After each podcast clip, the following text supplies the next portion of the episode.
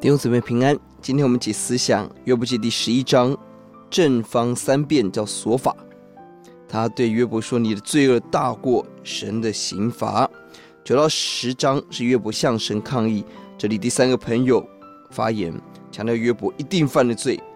当约伯指控上帝的时候，其实是上帝给约伯的刑罚远低于约伯自己所犯的罪。这一章要有在第六节，要将智慧的奥秘指示你，还有诸般的知识。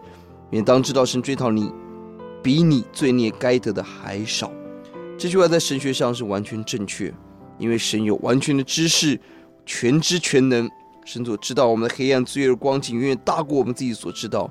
也因着罪，神有一百万个理由把我们立即除灭。但注意，这样的话语对苦难中的朋友是极大的打击。其实这样的话语也可以用在所法的身上，每一位去批评论断别人的身上。就肉让我们用怜悯来面对每一个人。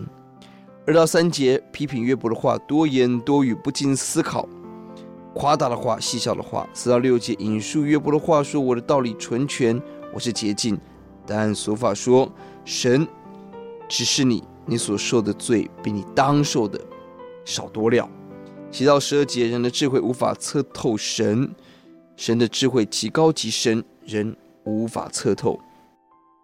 第十节凭着自己意志来行事，无人阻挡。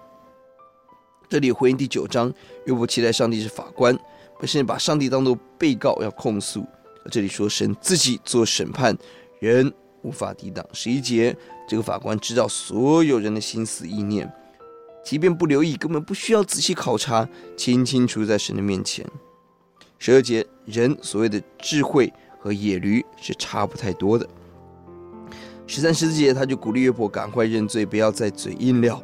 出于罪恶，不容不义在家中。十五到十九节，积极看悔改后的福气。二十节提到不悔改所要承受的刑罚。福气在十五节可以仰脸无畏惧。十六节苦楚离开。十七节充满了光明晨光。十八节平安盼望。十九节没无人攻击，无人惊吓。这里仍然把约伯当作有罪，极大的罪，过于他所受的刑罚，劝他悔改，求主帮助我们。我们来祷告，主呼求你施恩怜悯。哦，主啊，我们承认我们是有罪的，我们也承认相信回来后要得着坚固光明盼望平安。